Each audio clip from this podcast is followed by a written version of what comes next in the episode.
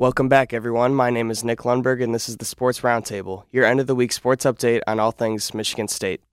Live from Impact Station here at Holden Hall, I'm with Brendan, the sports director at Impact. How we doing since the last time we saw you, Brendan? It's been a minute. I was glad to be here for the first episode and uh, glad to get some of our other people from sports involved uh, with this podcast. Uh, since then, um, but it's been good. A lot of stuff has happened. I'm sure our, our football discussion today is going to be a little different than it was uh, for the pilot episode. Um, but it, it, has been good. It's been good. There's been a lot of really great things from some of the smaller sports. You know, you talk about both soccer teams, basketball's right around the corner too. There's a lot of stuff going on. There's a lot of stuff to look forward to, even though we, you know, we have to talk about football, unfortunately. But I want to dive into one of the teams that's making a lot of waves on campus is women's soccer. Um, last week they beat number six Penn State on the road, two to one. Lauren Kozal had a massive seven saves, and then they beat Maryland on the road again, four to nothing, which was their largest Big Ten margin of victory since 2013. Um, this is the team's best start to play in school history. Um, a lot of players making waves, which we can get into it a little bit. But Brendan, wh- where did this team come from? I mean, I think when you we talked about Jeff Hosler the, the first time I was on here, and you look at his track record, and it's at Grand Valley State, in which he went to nine uh, Division two national championships, won five um, in all of his nine years there uh, as the head coach. But it, it's tough to you know understand, and especially for a smaller sport like like soccer, where maybe you know a bunch of fans and us media too are, are not as well versed in it as a sport like football or basketball. Um, it's tough to understand and know if that level of coaching is going to translate to the division one level and not just the division one but the power five level too in a very good soccer country and, and big ten country. And i think it speaks for itself the fact that he went to nine national championships in division two. I don't think you know i think we're realizing now no matter what level you're at that's a feat that deserves all the um, recognition and is absolutely amazing. And, and it's not a, a huge surprise that this team is that good. It's more of a pleasant surprise. It's something that you know maybe they're surpassing expectations but we expected them to be good and you you talk to some of the players around this program you talk to the people that are close to the women's soccer team the red cedar rowdies who are uh, very close uh, fans and followers there was a vibe and you could tell that this team was going to be good and they are going to compete uh, for some high level awards. And it's just coming to fruition now. And, and it's great to see. I think the only thing we need is we need this team to have that national recognition. They have not been ranked astonishingly by the United Soccer Coaches Poll, and that needs to change. This team is so good. They've had multiple girls get in the, the top drawer soccer national team of the week. Jordan Wickus was just it recently for this week. Uh, Justina Gaynor, I think the week before or two yep. weeks before. I mean, th- th- they've been a lot of fun to watch. They've been outstanding defensively. Lauren Kozal might be the best goalkeeper in the country. Facts. And this team needs to be ranked. I mean, I mean, we have to put the rest of the nation on notice and say, you know, check out Michigan State because you're going to see them uh, come postseason time if you haven't seen them already. Yeah, exactly. And I just wanted to say that, or I wanted to float it out there that Jeff Hosler might be a top three coach on campus, if not the hottest one right now. I think now. he might be the best coach on campus, honestly. Yeah. The the way he turned this program around in year one. I mean, they were expected to finish, I believe, second to last in the Big Ten in his first year, and they finished fourth. Um, and again, they were expected this season to finish sixth, and they're already at the top of the Big Ten right now. Obviously, there's still some games left, and we have to finish out the rest of the season. But to just completely do a 180 with a program that was really struggling, was losing some talent to the transfer portal as well. He brought Bria Schrotenboer back after she transferred to Duke. She came back here. She's been great on that back line for Michigan State. Yep. It's really nice to see – one of these teams make a rebuild the way they're supposed to. I know you and I have grown up Detroit sports fans and unfortunately obviously fans of Michigan State and we've been through in our short lifetime a number of rebuilds, unsuccessful ones I'll add. Exactly. Um, and it's nice to see one that's working out. It is and this team just has blown me away. They're 9 1 and 3 on the year. They're going to play Michigan another big matchup. Obviously Michigan's always a big game this Sunday. Um, but moving on to another team, the other soccer team on campus that has been doing a lot better than they were at the start of the season. The men's team, um, after beating Michigan, we talked about that on the last podcast. They beat Wisconsin over the weekend, one one nil. They'll play Penn State tonight at seven. Um, now they're f- they have four wins on the season, still four losses and two draws. Um, but it's been nice to see them. We talked about it. Uh, um, it's been nice to see them kind of come back from what uh, they how they started to where they are now. Yeah, I mean the way they started the year, it was easy to kind of lose your hopes maybe um, for this team, and, some of those losses came against uh, good teams, but not Big Ten teams, and so you. You, it wouldn't be too crazy to think, oh well, they haven't even started the Big Ten season yet. Where is that going to go? Um, but they have really turned it around. I think it took a few games for the freshmen to get their kind of get their sea legs under them and, and learn what college soccer is all about. Um, I think Owen Finnerty has the most confidence of anybody on this team right now. He's been playing really well lately for them.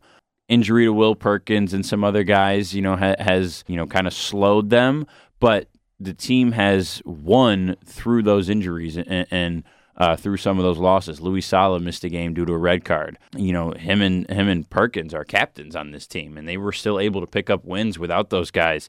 That's huge, um, and that just goes to show how well these freshmen are learning and how well they're being coached by Rensing and the rest of his staff. Um, and I think there's a lot to like about these freshmen, uh, not just for the rest of this season, but for the years to come. It, it's hard to tell where this team will be uh, come postseason time you just hope, like in any other sport, they're playing their best soccer at the right time. Um, and it seems like they might be on a trend to do that right now. This game against Penn State is a chance to get over the 500 mark and be a game above, and, and that's a really big opportunity. Penn State's usually a pretty good team. That'll be a tough matchup tonight, but if they can go out there and win that and make a statement, that will set them up very well for the rest of the year. And it's surprising that we're even talking about this after the mood around the team for that throughout the first what five games or so. They just they've they've been a completely different team the second half of their schedule. But moving on to another squad that has been showing a lot of freshmen early is hockey. Um, even though they lost their exhibition to the U.S. national team development program, uh, they had two freshmen, uh, Dor- Dorwart and Shouty. Both they both scored in the exhibition, and they'll move on to Bowling Green for their first uh, regular season game this weekend in a series, or first two regular season games. Excuse me. Yeah, it, let's call a spade a spade. It's never good to lose to 17 and 18 year olds who are going to be on your team in a couple of years. Yeah. And and hey, it's not just this year. Michigan State has lost to the USNTDP, you know, many times before. But there were some things to like, and I, I think if you really this is an exhibition game, um, and you don't want to take too much from it, but other positives to take are the guys that we saw on the USNTDP roster. Some of them are already committed to come to Michigan State. Trey Augustine, their goalkeeper, was 34 of 37 on saves, um, and two of those came in the third period when his team was already up uh, four to one. Two of those goals for Michigan State. But I think Nightingale made a good point in his presser after that game and you know he said it was a slow start but he thought they were definitively the better team the second half of the game and i think he was right um, and they came back and scored two in the third period and didn't give up any more. Um, the defense kind of held its ground a little bit and gave them a chance to win that game.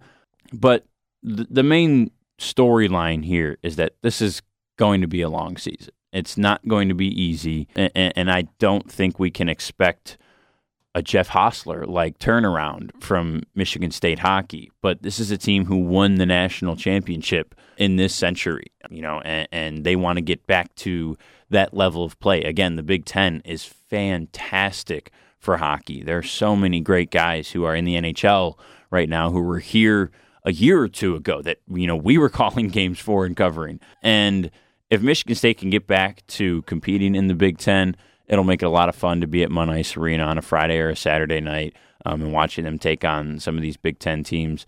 I think for this year, and I like that you brought it up. The main focus is going to be the younger guys, the freshmen. There are going to be a lot of names we've never heard have big games and score and uh, do stuff like that, just because there's so many new faces on this roster. But that's what you need in a rebuild. That's the whole point. Is you're changing this entire program you got to bring in a bunch of new people. And if we can see them be competitive in a couple of the Big Ten series, uh, if they can maybe finish second to last and not last like they're predicted, uh, it'll be a win this year for, for Nightingale in his first year. And another first year head coach's squad has been doing pretty well this year. Talk about Leah Johnson with the volleyball program. They're in the midst of a tough stretch currently, but they beat Maryland 3 to 2 last Friday. Um, but after that, they lost to number 12 ranked Penn State 1 to 3. And they'll play Minnesota this weekend, the top number 11 team in the country. Um, they've kind of stalled out after a very, very hot start, but that's expected of a first year head coach with the new team going into Big Ten play. Yeah, and, and, volleyball, people don't realize how grueling of a schedule it is. They are going to play a bunch of matches this year, and and it's pretty consistent with the travel as well. They were just out in Nebraska at Penn State on the road. Uh, they played at Maryland as well, uh, Rutgers, and, and, it's not easy for those players, and, and so when they get off to a hot start like they did in non-conference play, it's good, but it, it has to be sustainable into Big Ten play. Um, and they're just not at that level yet. Um, again, first year head coach in Leah Johnson, she is doing fantastic. She she reminds me of the way Tucker kind of jumped onto the scene when he got here. She is all about her team and promoting her team and. I, I, I don't know if any of our listeners were aware, but we, you know a couple weeks ago when she was in a press conference, she went to every single reporter and said, "Hey, do you have, what's your name? Who do you work for? Do you have a question for me?" Because she's trying to put her team and herself on the map and, and, you know bring the spotlight to them and say, "Hey, we've got some really fantastic student athletes here." Um, that are doing really good things, and this is going to be a really good team. We're not there yet, but we're going to get there.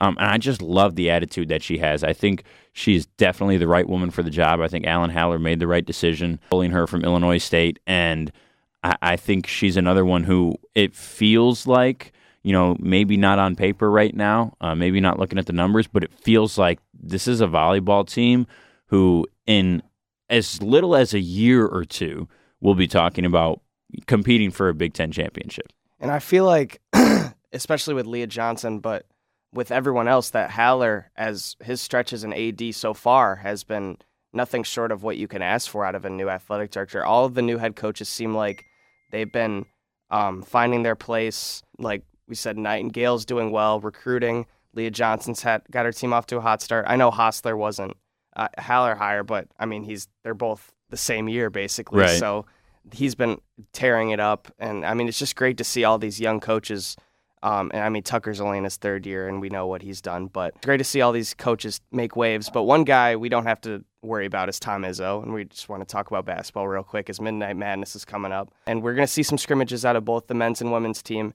And in my opinion, I really want to see how DeeDee Hagemann, Matilda Ekh, and Mady Sissoko perform in these scrimmages because I feel like these three players are very, very important keys development wise to how the season will look for both of these teams. Yeah, I'm really interested to see the women's team uh, and how they look in the scrimmage. It, it's really hard to tell. I think a lot of non basketball people or maybe pedestrian basketball fans can overreact to something like Midnight Madness, kind of similar to you know preseason football and basketball and whatnot. But there is stuff that you can take away. I don't think anybody should look at the score, should look at turn. The stats do not matter at all in, in any of these scrimmages.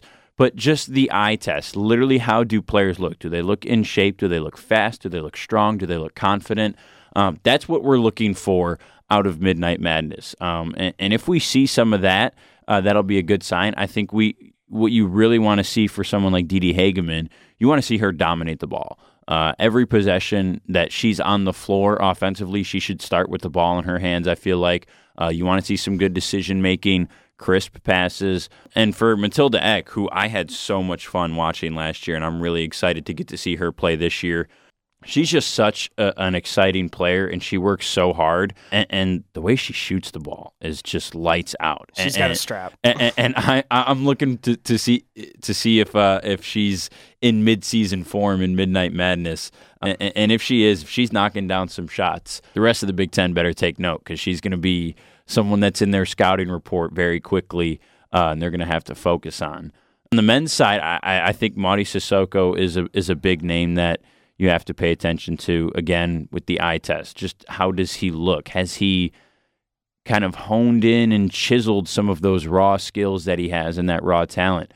Um, I was able to go to their open practice, the first one of the year, And I'll be completely honest, some guys looked good, looked better than I thought. Joey Hauser looks really in shape. He looks faster, he looks more confident. I was impressed with Carson Cooper. Cooper can reach his arm halfway up and he's already touching the rim basically. Um, he, he looks taller than 6'11, I think, or 6'10 is what he's listed at. And, and, and, I think he can be a nice piece moving forward. I'm bummed out, obviously, that we don't get to see Jaden Akins and Malik Hall with their injuries. Um, Tre Holloman looked good. I thought AJ Hoggard looked a lot faster than he did, which is kind of surprising to say because he was already surprisingly fast, I think, just for his body type. Um, but Izzo had mentioned how Hoggard had lost some weight, Pierre Brooks had lost some weight. You can see that. Hopefully, that's visible uh, for Midnight Madness in that scrimmage. And then the freshmen. You, you want to see guys like Jaxon Kohler, like we said, Tre Holloman, Carson Cooper, how they handle that atmosphere, how they play with fans in the building. You know, if any of them gets a wide open three, are they going to knock it down or do the nerves kind of get to them a little bit? But yeah, I think Mady Sissoko is going to be a huge piece for this team this year. This is a Michigan State basketball team that seems, I don't want to say boring, but maybe mundane is a nicer mm-hmm. way to put it in the fact that they don't have anybody super exciting. They don't have any five stars coming in. Um, there's no Cassius Winstons or Xavier Tillmans returning to this team after a Final Four run. You look at them last year, Tyson Walker was very exciting to watch. AJ Hoggard down the stretch. Joey Hauser played his best game of his career two games ago against uh-huh. Davidson. Uh-huh. Michigan State, I believed them. I thought they were going to be Duke. They were up five with five minutes to go, and I said it in my brain. I said, wow, this is Coach K's last game. and sure enough, Duke did Duke things. But the Big Ten is so wide open for basketball this year. I will not be surprised if some random team like Maryland or Northwestern or somebody or Penn State out of nowhere is really good this year and kind of runs away with the Big Ten. I think we can expect Indiana to be good. You look down the road, Michigan, they're kind of like Michigan State. They have Hunter Dickinson, and he's going to do Hunter Dickinson things, and he's going to average, you know, 27 and 14 this year or whatever. But the rest of that roster has a lot to prove, and so does Michigan State. And because of that, because of how wide open it is, I think Michigan State is one of those teams who's not necessarily random, but they don't jump off the page at you looking at them at the start of the season. But I think come January and February, we're talking about, we could be talking about a Michigan State team who's second or third place in the Big Ten and fighting for that top spot. Especially after learning from what they're going to be seeing in that conf- that non-conference schedule, which is oh, just yeah. an absolute gauntlet. And you know, Izzo isn't scared, but to me, when I look at that, it's I, with this roster, I'm I, I can't help but get nervous for to go less than 500 because I mean you've got Villanova. I don't even know. Um, off the top, who else is Gonzaga? They'll play Gonzaga, Alabama, yeah. and then the winner of UConn versus Oregon, um, and then after that they could play Villanova again, North Carolina. Absurd. Yeah, they'll they'll, they'll play Notre Dame, and, and, also too, we talked about it on the Green and White report here on Impact. That's every Sunday from eleven to one. We can't sleep on the smaller non-conference teams that they'll play too. Buffalo always good in their conference every single year. They gave Michigan a run for their money last season. Oakland has added some nice new pieces. Rocket Watts is going to make his return to East Lansing and take on Michigan State. Yep. Uh, and then Brown is uh, every single year competitive in the Ivy League and one of the best teams. I'm very excited for that game, selfishly, because Daniel Friday, one of my best friends, uh, plays for Brown, and he'll get to come back to East Lansing and take on Michigan State uh, along with Doug Wojcik, uh, Michigan State assistant coach. Uh, his son plays for Brown as well, so that's going to be a fun one. But I mean, you know, you, you, like you mentioned, you know, you're nervous for this team to to even go 500. I'm gonna just put it out there for for hoops fans. This is a team who very well could be under 500 by the time Big Ten play starts. Yep. And it's just because of the schedule. I think it's only going to make them better. I, I think the one issue that can arise in the long run hurt this team from the schedule is just the fatigue and the injuries. I think if someone, I think it's going to be easy for these players to get run down after this schedule, and it's not just because of the teams they're playing. These are Division One athletes who are capable of playing tough competition night in and night out. I mean, these guys are playing AAU against the best players in the country. You know, four four days a week all summer before they get to college. Um, that's nothing new. The difference is the travel. They go to San Diego for Gonzaga, then they'll come back, and then they'll go to Oregon for the uh, Phil Knight tournament, and they got to travel to Notre Dame as well. It, it's not going to be easy to do all this travel across the country in, in, you know such short time periods. They'll go to Indy to take on Kentucky in the Champions Classic. That's a, that's a lot. It's taxing on coaches, on players, on family members, and stuff. And I think that could be an avenue where. I don't want to say derail, but maybe kind of slows them down before Big Ten play starts. And like we said, the Big Ten is wide open, so I don't think anything is guaranteed for any of these teams. We can expect you know those teams like Nebraska, Northwestern, and Minnesota to maybe not be uh, at the top of the barrel, but I won't be surprised if they're better than we're expecting them to be right now either. Yeah, I feel like the conference is wide open, um, but now that all the one sport we that we should talk about is football, unfortunately. But um, we, got, we got to mention something. Uh, the defense overall, I think the team looked better than they did against Minnesota, which isn't really saying a lot. Yeah, it's hard um, to get um, worse than that. Yeah, exactly. But being on the road against a good QB and a good, a very good pass game with our, you know how our secondary is, but um, I don't need to go into that. But they only they gave up 27. They only scored 13. Um, Thorne had that pick six that was uh, taken away to end the half. Which, yeah, uh, I was talking about that on the Green and White report, and it's a weird penalty. It really is, and it's I, I think it's easy to look at the score and be like, oh, only 27, and you know, defense looked better. But and, and it's easy to, to, look at Payton Thorne and say like, oh, he wasn't that bad. I thought this was one of his worst games in yeah. the green and white, and that that's such a strange penalty because I think it's maybe the right call hitting a defenseless receiver when Jayden Reed took that hit, but that's one of their best defensive players for Maryland, and he laid off on that hit. It could have been a lot worse. And if you just think about it logically, it had nothing to do with the pick. Mm-hmm. That ball was getting caught and returned either way. The exactly. penalty didn't technically negate that. So Michigan State got a little lucky in the scoreboard column uh, uh and had a touchdown taken off from Maryland, I think. Yeah, but that's one thing I've been very disappointed in this year was uh, Payton Thorne's.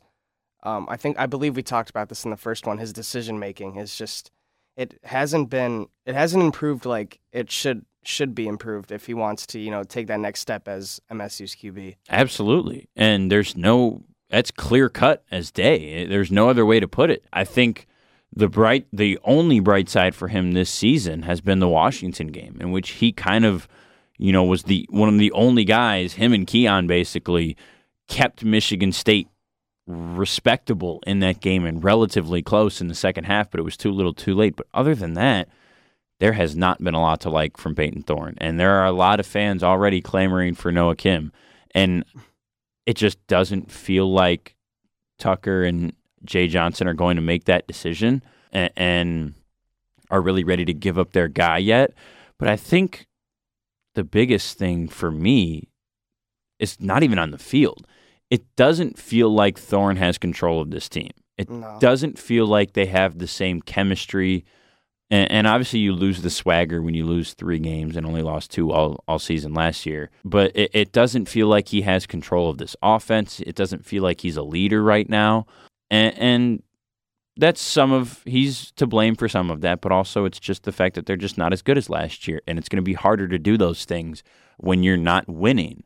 Um, and winning cures all. They just need to pick up a win at this point. It's going to be really hard. I, I mean, they might lose six in a row, but I, I think they're really missing Darius Snow and Xavier Henderson. Obviously, the defense is worse off without those guys, but again, to me, it's not even on the field. It's in the locker room with leaders. And with a guy like Xavier Henderson, you know, giving your pregame speeches and suited up and going out there and making plays, that's just a different attitude to have, especially if you're a transfer or a freshman trying to get used to East Lansing and this football program. Without them, I think Thorne has had to suffer a little bit more weight on his shoulders as the leader and just hasn't really handled it ideally. And they're in a tough spot. They got Ohio State coming up, Wisconsin and Michigan after that. Like I said, I mean, six in a row is on the table and maybe more. I don't.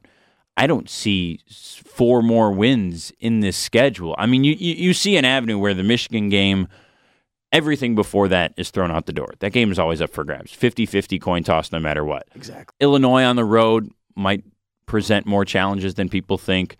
You can't guarantee anything against a team like Indiana or Rutgers. Penn State looks really darn good. So you can find six wins. I think you can talk yourself into it. But right now, I don't see it. I Yeah. just don't. I feel like that Wisconsin game could be very much a win, um, especially now that Paul Chryst is out. Um, Paul Chryst, but yeah, like you like you said, I, I I'm on I'm on page with you. I don't see a way this team wins this weekend unless Stroud just It it would take something astronomically crazy for would. for uh, we we were talking about it on our show. You know, we were we were talking about what is the line gonna be, yeah, and you know, Liam and Zach Slowick, uh, Liam Jackson, our editor here, were making jokes that it was going to be thirty or forty points, and I mean, twenty three at home is still a lot. yeah. It And- opened it opened at 26 and a half, which is the largest spread for a home underdog since 1995. right, and, and I I won't be surprised if it's more than that. Yeah. I honestly won't. I think this is of this game against Ohio State has a very good chance of looking just like it did last year, but maybe even worse. I mean, I don't think Ohio State's going to run the ball in the first half. I think they're just going to pass it. They don't need to. Stroud's going to have 27 attempts by halftime, and he's going to be 25 of 27. And I think that it's going to be like last year. They'll call the dogs off in the third quarter, um, and maybe Michigan State does some good garbage time things. Um, but they are they're they're going to need God on their side on Saturday if they want to come out with a win or anything close to it. And Tucker keeps saying it's a game of inches um, with the losses they've suffered so far. So if it really is, and he's really um, on point with that statement, then if I mean any if anything could happen, then if they fi- if they fix up what he's seeing is going wrong. But I mean- again, I don't really see a way out of a w- way we come out with a win here. Yeah, and even if it was a game of inches, you look at last year where they were fresh off the loss to Purdue, but still one of the best teams in the country, still competing for a Big Ten title, and they went in there to the horseshoe and it wasn't even close. And I, I don't think the venue matters either. I don't No. think Ohio State at noon is exactly a, a terrifying place to play. And, and so even if it's a game of inches and even if you're having your best season in recent memory, it Ohio State still blew you out of the water. Um, and, and I, I don't think they're as good as they were last year, obviously with the record and stuff like that. But I don't necessarily agree that it's a game of inches. I think this team is in the secondary leaps and bounds behind a lot of programs, and part of it is coaching, part of it is scheme, part of it is Players, um, yeah, the, the depth chart, and and so it's kind of death by a thousand cuts, where it, it's you know they don't have the worst uh, on paper secondary in the country with the players that they have. They have some guys with great skill. They don't have the worst scheme, and they don't have the worst defensive coordinator. But when not when none of them are up to par to where they should be, it leads to as a whole the defense just really suffering. Um, and that's just kind of where Michigan State finds themselves right now. needless to say, the rest of the season is going to be very interesting, and going forward, we'll who knows what's going to happen. But that's it for the sports roundtable this week. Thank you, Brendan, for hosting us or for coming on. It was a lot of fun. Yeah, always fun to be here. Thanks for having me. I really appreciate it. Yep. Thanks everyone for listening. We'll see you next Friday for another edition. Peace out.